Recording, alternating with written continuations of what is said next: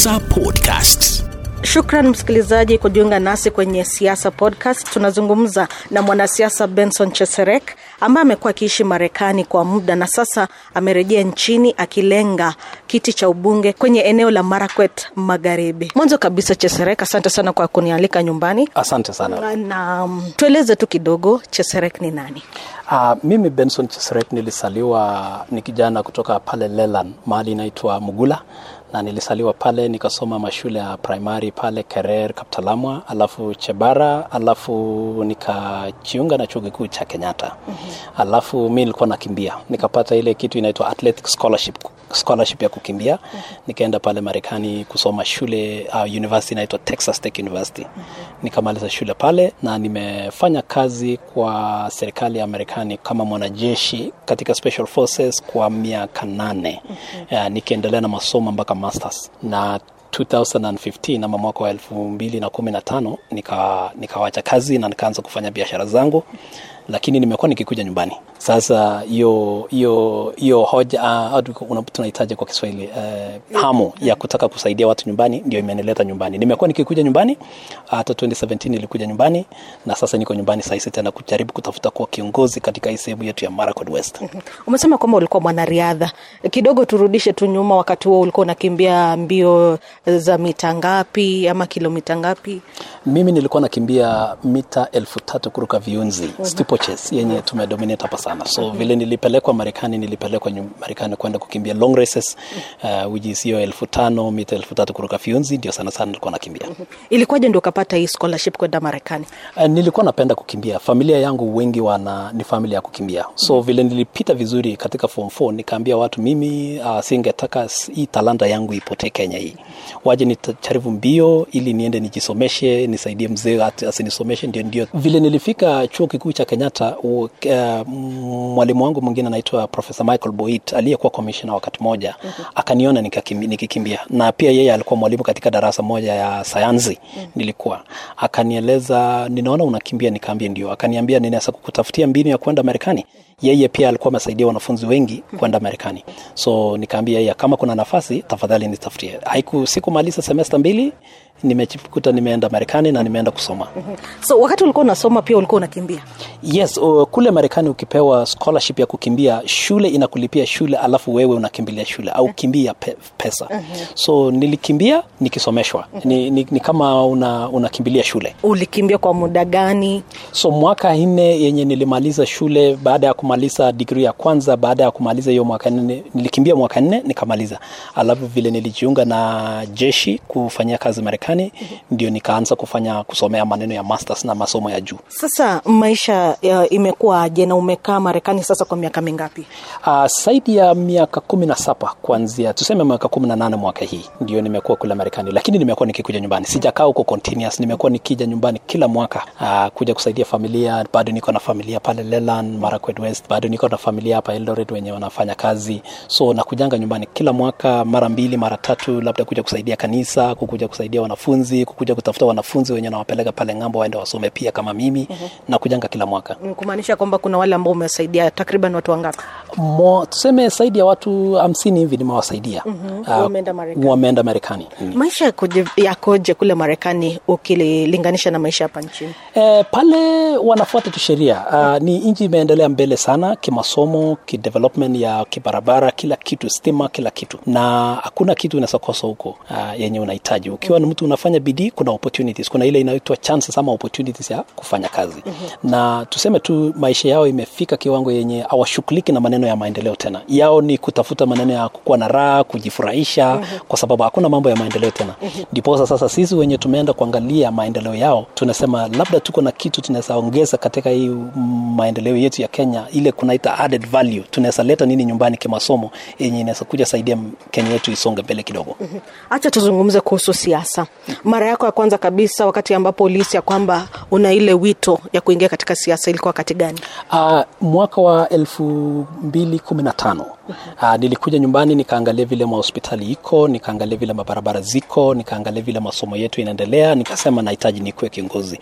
Uh, nikafikiria, nikaongea na familia nikaambia family uh, nataka nikue nifuate nyayo za mzee. Babangu alikuwa mwanasiasa. Mm-hmm. nikaambia ngoja nifuate nyayo zake nikuwe kiongozi. Uh, uh, family wakanipatia kubali waka, wakaniambia jaribu mwaka wa elfu mbili kumi na saba which is 2017 nikaja nyumbani nikaambia mimi nitajisimamia mwenyewe kama independent. Waje ni, niende kwa mchuja direct niende ni, ni mm-hmm. kiti gani? Ni, ni kiti ambacho nilikitaka sana sana ilikuwa ni kiti cha mbunge katika mm-hmm. sehemu ya Marakwet West. Kwa sababu niliona niko na mawaidha na hoja kadhaa yenye naweza pitishwa kwa bunge yenye itasaidia watu. Mm-hmm. ndio sasa nikakuja kutafuta kiti cha mjumbe katika sehemu ya Marakwet West. Mm-hmm. mwaka wa elfu mbili kumi na saba wakati uliingia katika siasa kumbuka umetoka Marekani umekuwa ukiishi Marekani umekuja humu nchini kufanya siasa.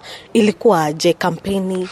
Eh, kampeni mara ya kwanza ilikuwa ni kama ya kushangasha kwa sababu si kukuwa na pale Marekani eh, kampeni vile inafanyikanga, wananchi wanachangia wanasiasa ndio wa, wa, wa, wafanye siasa. mm-hmm. Kufika hapa ukienda kuongea na wananchi lazima wapatie chai wa, waongeleshe hawa ni, ni, ni wasaidia na nini, ingawaje unakuja kupatia sera za maendeleo no. Wananchi wanahitaji wapewe kitu kidogo. mm-hmm. So ilikuwa hiyo hiyo kushangaa kidogo ama kushikwa na butwa kwa sababu mm-hmm. sikukuwa na tarajia hivyo, lakini baada ya kidogo vile niliwaeleza mahono na sera ambazo ningependa nikuje nifanye, ndio nikaona sasa wanaanza kunipenda. mm-hmm. Sasa kidogo kidogo nikaona watu wananipenda, wanataka wakuja wasaidiwe mapara barabara, wanataka wachengewe hospitali, wanataka watengenezewe mahali penye watoto wao wanasoma vizuri, waletewe makompyuta, ndipo sasa sasa ikaanza kubadilika. Lakini tuseme ukweli, ile ile chai ulinunua chai? Nilinunua chai, sio uongo uh, kwa sababu ukifika katika desturi ya ki, kimila ya Kimarakwet ukishaita watu uh, washaongea lazima wakunywa chai, so kukunywa chai ni normal kwa, kwa nimekuja kurealize sio shida. So ilikuwa ni kununua chai, lakini iko kuongana, si hakuna kuongana. Uh, unajua uh, si, sijui ningesemaje kwa kilugha ya Kimarakwet, lakini hakuna kuongana juu siko napeana pesa. Tungemaliza sherehe ama tungemaliza kuongeleshana, nasema sawa, wacha tu, tumeongea, wacha tukunywe chai alafu tufurahie, mkiongea sisi tunaenda bali pengine. Sasa unahisi kwamba ni kwa nini labda au kuweza kukuwa mshindi wakati wa uh, uchaguzi huo wa mwaka elfu mbili kumi na saba? Uh, ya kwanza nilikuja nimechelewa kidogo. Uh, sikupata nafasi ya kusunguka kufika katika kila mahali uh, kila kijiji, kila kitongoji katika sehemu yetu ya Marakwet West, na nikaona nilichelewa kidogo. Ya pili ilikuwa ni chama. Sehemu hii yetu uh, walikuwa wamesema watu wapige kura kwa Jubilee kuanzia chini mpaka juu. Sasa mimi kuja kwangu kama mtu mwenye najisimamia uh, kama independent, ni watu hawako wamefahamu kwamba pia unaweza enda bunge. Ni ile bado kuna ile ku, wa, ku, kuelewa kwa wananchi, ile inaitwa civic education kwamba mbunge pia anaweza kuwa kama independent. Lakini wakati huo vile nili, na labda waliona nimechelewa, kaniambia basi wewe kuja wakati ule mwingine kwa ile chama ya kwanza kwa mchucho, ndio tutaangalia maneno yako. Ndipo sasa nimekuja mapema. Mm-hmm. So unamaanisha kwamba iwapo unataka kuwa mwanasiasa katika eneo fulani kidogo chama ina ushawishi chama iko na ushawishi mm-hmm. na mtu mwenye anaongoza ch uh, chama ndio iko na ushawishi mm-hmm. katika hii sehemu yetu ya, ya, ya Rift Valley mm-hmm. uh, unaona mheshimiwa deputy president sasa yeye ndio kiongozi sasa kila mmoja wetu anatarajia ana, ana kwamba lazima umuunge mkono mm-hmm. ili pia wewe nao uonekana kwamba unamsaidia una ndiposa sasa niliamua hii chama yake ya UDA Uh, sera zake ni zile zote ziko pale Marekani. Mimi mwenyewe sasa nakuja na hizo ujuzi yote yenye anahitaji, so mswada yeyote yenye itafanyika bungeni, mimi nitakuwa mtu wa kwanza kuandika hiyo sheria, kwa sababu mimi naelewa sasa bottom up, labda kushinda mtu yeyote mwenye anaishi Kenya hii sahizi. Okay, umekuwa ukiishi Marekani kwa sasa, kwa sababu tumeingia msimu wa siasa, inamaanisha kwamba utaacha kuishi kule kidogo, utarejea nchini ama itakuwaje? Mimi ninaishi hapa Kenya. Uh, Kenya watu wengi hawajui, mimi naishi hapa, ni kwangu penye tuko hapa saizi, na pia niko na nyumbani pale Chebororwo hapa mm. Chebororwo, so mimi naishi hapa. Ni ile tu sasa kisiasa saizi nakuja nifanye siasa. Iwapo nita, nita, nitapewa hiyo ruhusa na watu wa Marakwet West kwamba nitakuwa mjumbe wao, mimi nitakuwa hapa papa hapa nyumbani kufanya kazi na hawa mm-hmm. hakuna penye nitaenda mm-hmm. na iwapo hautachaguliwa inamaanisha utarudi Marekani? Hapana, sitarudi. Hiyo ni swali mzuri, lakini nitajaribu kutafuta nafasi nifanye kazi katika ofisi ya deputy president uh, whether kama advisor ama kama atanipatia nafasi yoyote, kwa sababu niko na maono yenye nafikiri nitamsaidia, na vile ninavyoona nitakuwa mtu wa mahana nikikaa hapa nyumbani kushinda ni, nirudi pale Marekani penye nimeishi na nimeona vitu yote, nataka nilete hiyo ujuzi irudi hapa nyumbani. Hebu tukiangazia sera zako, labda ni nini hasa ambayo unahisi kwamba unataka kufanya ama kuwafanyia wakazi wa Mar- Marakwet Magharibi? Uh, ya kwanza ni kuhusiana na mambo ya kutafuta kazi kwa vijana. Ah, Hiyo uh, ndio jambo ambalo imenisumbua sana. Nikija nyumbani ninapata vijana wananiambia wako na vyeti, wamemaliza vyuo, wamemaliza colleges lakini hawana kazi. So ya kwanza nataka nikuje nishughulike nipate kazi nao. Mimi bado ni kijana mwenzao mwenye naelewa shida shida zao, ndio nimesema waje nikuje nyumbani nisaidie nao. Ya pili ni kuendeleza na kuhakikisha kwamba masomo yetu ama masomo yetu imefikia hiyo kiwango cha juu. Ukiangalia ma primary school zetu ama mashule za msingi na shule za upili bado tuko nyuma. Mashule zingine hata mtoto kuchua kompyuta anamaliza labda kidato cha nne bila kujua kompyuta. Pale Marekani mtoto mwenye ako darasa la kwanza anajua kutumia kompyuta. Ndio sasa nataka nilete hiyo ujuzi, hiyo mabadiliko. Ya tatu ni mabadiliko kwa mabarabara zetu na mambo ya ukulima na labda hospitali, ili wananchi wapate hiyo manufaa ya vitu vyao na vi, kwamba wanalipa ushuru inawafaidi. So ni kazi yao tu ndio nataka nikuja nifanye. Kaunti ya Elgeyo Marakwet ni miongoni mwa kaunti ambazo zimekuwa zikishuhudia ukosefu wa usalama kutokana na wizi wa mifugo. Na wewe kama kiongozi katika kaunti hii ya Elgeyo Marakwet, unahisi kwamba tunafaa kufanya nini ili kukabiliana na tatizo la ukosefu wa usalama kwenye bonde la Kerio? Asante sana.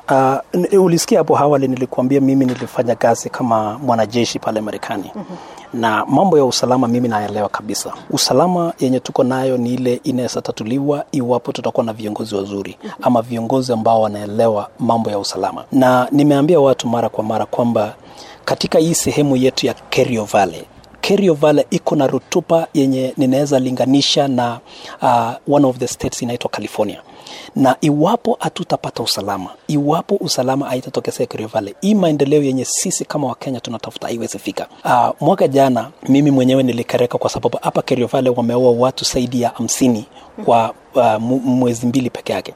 Nikaambia watu sijui kama ni serikali ya Kenya iko na shida ama mtu anahitaji aongeleshe. Nikaandika barua kwa Umoja wa Mataifa nikaambia wachunguze kitu inaitwa human rights violation, ile ukosefu wa kulinda maisha ya binadamu. mm-hmm. Sisi wananchi tunahitaji tulindwe na serikali. Serikali iko na jukumu ya kulinda watu wetu. mm-hmm. Na mimi mwenyewe nilishangasha mpaka nikasema waja mimi nianzie Umoja wa Mataifa kwa sababu ukosefu wa usalama, kuwawa kwa watu kutolewa kwa watu na kuporwa mali zao, hiyo ni human rights violation kwa Kiingereza. mm.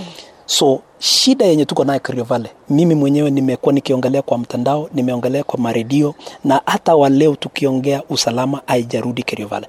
Ndio naomba serikali yenye iko hapa saizi washughulikie. Mimi mwenyewe nikiingia bunge, iwapo watu wa Marakwet Magharibi watatusaidia, nitahakikisha kwamba nitapitishwa mswada kuhakikisha hiyo belt ya Kerio Valley imewekwa katika mstari wa mbele kwa funding ama kwa pesa ambazo zinahitajika ama hata security ile ile major security uh, mahali penye wanajeshi wanaishi mm-hmm. ili waweze kulinda usalama ya wananchi ndio maendeleo yote yenye tunatamani ikuje Okay, sawa sawa. Na mwisho kabisa, tunajua wakati ambapo tunapiga kura tunakuwa na Kenyans in diaspora. Unao wale ambao wako kule Marekani and other countries ambao unahisi wanakuunga mkono? Wako wengi sana. Mimi mwenyewe naungwa mkono na watu kutoka uh, ulaya pale, pale united kingdom. Niko na watu marekani ambao wamenituma. E, in, sio mimi mwenyewe nimejituma. Niko na watu wenye wameona sera zangu na maoni yangu kwamba ni tofauti. Ndio wengi wameniambia wananiunga mkono wengi watakuja nyumbani kunipigia kura. Wengi washajiandikisha kama wapiga kura hapa nyumbani na watapanda ndege kuja kunipigia kura. So nawaomba wengi wajiandikishe sahizi IEBC ili tuungane na hawa. Na pia tumeomba serikali kwa sababu katika ile embassy zetu pale ng'ambo wame nafikiri kuna idhinisho ya IEBC kwamba wataanza kuandikisha watu kura. Wakiongeza itakuwa vyema ili kila mmoja ya mkenya Kenya yote sio Marakwet Magharibi peke yake, Kenya mzima wakuwe na hiyo opportunity ama hiyo uwezekano ya kuchakua kiongozi ambao wanapenda. mm-hmm. Ya mwisho kwa sababu uh, nafikiri hii ni ya maana sana, Wakenya ambao wako ng'ambo wanatuma pesa nyingi sana kila mwezi tatu. Ukiangalia katika uh, benki yetu kuu ya Central Bank mm. over 300 billion na nafikiri naibu wa rais juzi tulikuwa na, na mkutano kwake pale Karen akasema watu wa diaspora ama watu wote wa Kenya ambao wanaishi wanahitaji watengenezewe ministry yao mwenyewe, kwa sababu contribution ya economy contribution ya economy ya watu ya diaspora imekuwa kubwa sana katika Kenya hii, lakini imekuwa ikikuwa ignored, yani ile haijatiliwa maanani Yeah. na nimefurahia kwamba deputy president juzi amesema hapa uh, hapa mbele atajaribu kutengeneza ministry ambayo itashughulikia watu wa diaspora. Kwa sasa unaendesha kampeni pia kule diaspora. Uh, sahizi siendeshi kampeni pale diaspora, lakini wengi wameniambia wako na support, wamenituma wameniambia niko na support, so hapa nyumbani peke yake ndio ninafanya sasa kampeni. Okay, sawa sawa, kila la heri. Asante sana, Ah, yes, asante. Nikitamatisha siasa podcast, mimi ni Faith Kutere. Siasa Podcast.